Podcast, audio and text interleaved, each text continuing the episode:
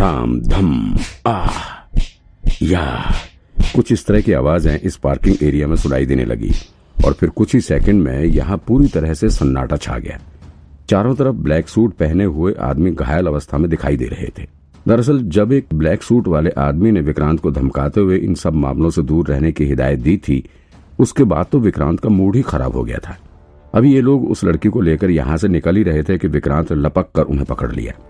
सबसे पहले तो उसने गाड़ी के ड्राइवर पर अटैक करके इनकी गाड़ी को रोक लिया और फिर उसके बाद तो विक्रांत पागलों की तरह उन पर टूट पड़ा। मात्र पाँच या सात मिनट की फाइट में ही उसने इन सभी काले सूट वाले बॉडीगार्ड्स को ज़मीन पर धराशायी कर दिया। अभी वो इन सबको पीटने के बाद चैन की सांस ले ही रहा था कि अचानक से गाड़ी में से हरे रंग की लिपस्टिक वाली लड़की निकल कर बाहर खड़ी हो गई। बाहर आकर जब उसने यहाँ का नज़ारा देखा तो दंग रह गई। चारों तरफ़ वो ब्लैक सूट वाले आदमी घायल पड़े हुए थे।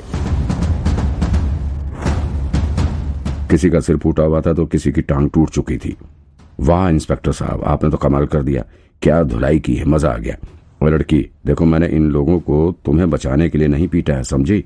इन्होंने मेरे साथ बदतमीजी की थी, इसलिए मारा इन्हें। विक्रांत ने उसकी तरफ़ देखते हुए कहा और फिर वो अपनी गाड़ी की तरफ़ चल पड़ा। अरे अरे रुको तो सही, एक मिनट। इतना कहते हुए उस लड़की ने अपने हाथ में फरारी की चाबी लेकर इसे विक्रांत के आगे कर दिया। ये लो, मेरी तरफ़ से तोहफा। ये क्या बकवास है? खुद भी पिटना चाहती हो क्या? हाँ अब निकल लो यहाँ से। मेरा मूड बहुत खराब है, विक्रांत ने जवाब दिया, लेकिन उसकी नज़र फरारी की चाबी पर टिकी हुई थी। शायद उसने आज ज़िंदगी में पहली बार फरारी की चाबी को अपने आँखों के सामने देखा था। उस चाबी पर फरारी का लोगो बना हुआ था।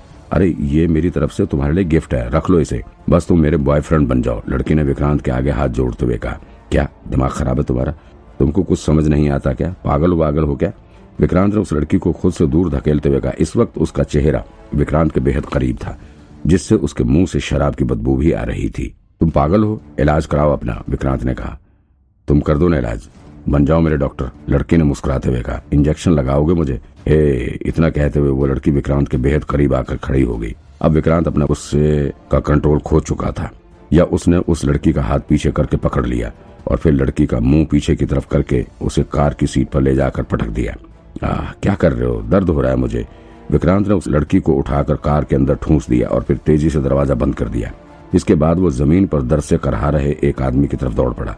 विक्रांत को अपनी तरफ़ भागता हुआ देखकर उसे लगा कि शायद वो उसे फिर से पीटने के लिए आ रहा है। इस वजह से वो पहले ही हाथ जोड़कर खुद की जान बख्शने की भीख मांगने लगा।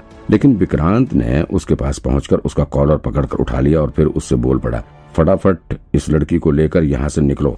कमन जल्दी। और इस पागल का इलाज कराओ या पागल खाने में भेज दो। खुला मत छोड़ना इसे। विक्रांत ने इतना कहते ही वो आदमी उस लड़की को लेकर तुरंत ही यहाँ से गायब हो गया। हे भगवान, क्या था ये सब?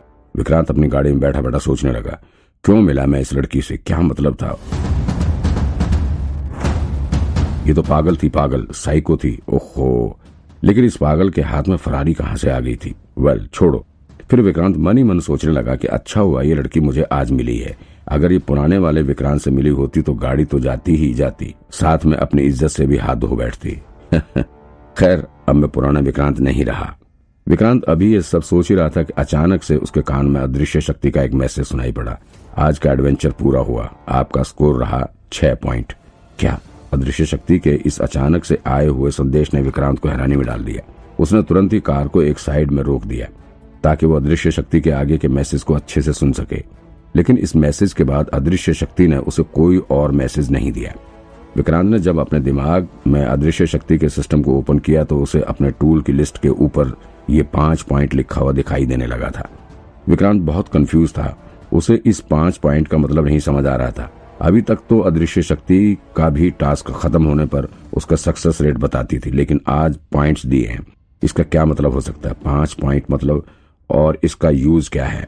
हे भगवान, एक तो ये अदृश्य शक्ति का सिस्टम को भी पूरी जानकारी नहीं देता है। सिर्फ़ पाँच पॉइंट पकड़ा दिए। अरे कम से कम ये तो बताओ कि इसका यूज़ क्या है।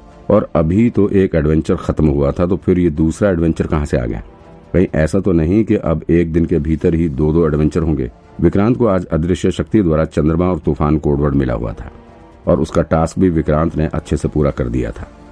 ऐसे में उस नए एडवेंचर का क्या मतलब हो सकता है? ओ कहीं ये डुप्लीकेट एडवेंचर तो नहीं है? यानी कि अदृश्य शक्ति द्वारा जो रोज एडवेंचर दिया जाता है, वो तो होगा ही। उसके साथ ही बीच बीच में ये डुप्लीकेट एडवेंचर भी दिया जाएगा। इसका मतलब इस हरे रंग की लिपस्टिक वाली लड़की से मिलना एक तरह का एडवेंचर ही था। ओ तो फिर एस्ट्रोलॉजी की उस किताब में एडवेंचर के लोकेशन के बारे में जो जानकारी दी गई थी, वो भी सही थी। मतलब मैंने पहली और उस किताब के अंकों के संयोजन से जो लोकेशन ढूंढा है वो सही है। मेरा तरीका भी सही था। लेकिन ये एडवेंचर चंद्रमा और तूफ़ान कोडवर्ड वाले एडवेंचर से बिल्कुल अलग है। यानी कि अदृश्य शक्ति रोज़ाना जो पहली कहती है, उसमें वास्तव में दो एडवेंचर छुपा होता है।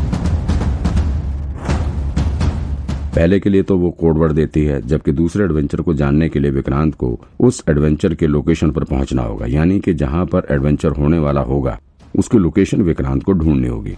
और ये एक तरह का डुप्लीकेट एडवेंचर होगा। ओ, ये सही है। अब कभी कभी मैं इस एडवेंचर का भी मज़ा लेने के लिए आता रहूँगा।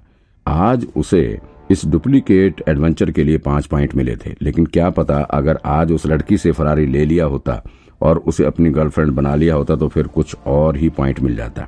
खैर, कोई नहीं। अब आगे विक्रांत को इस तरह के कई सारे मौके मिलेंगे। इसी सोच के साथ विक्रांत ने फिर से गाड़ी स्टार्ट की और बेहद खुशी मन से अपने घर के लिए निकल पड़ा।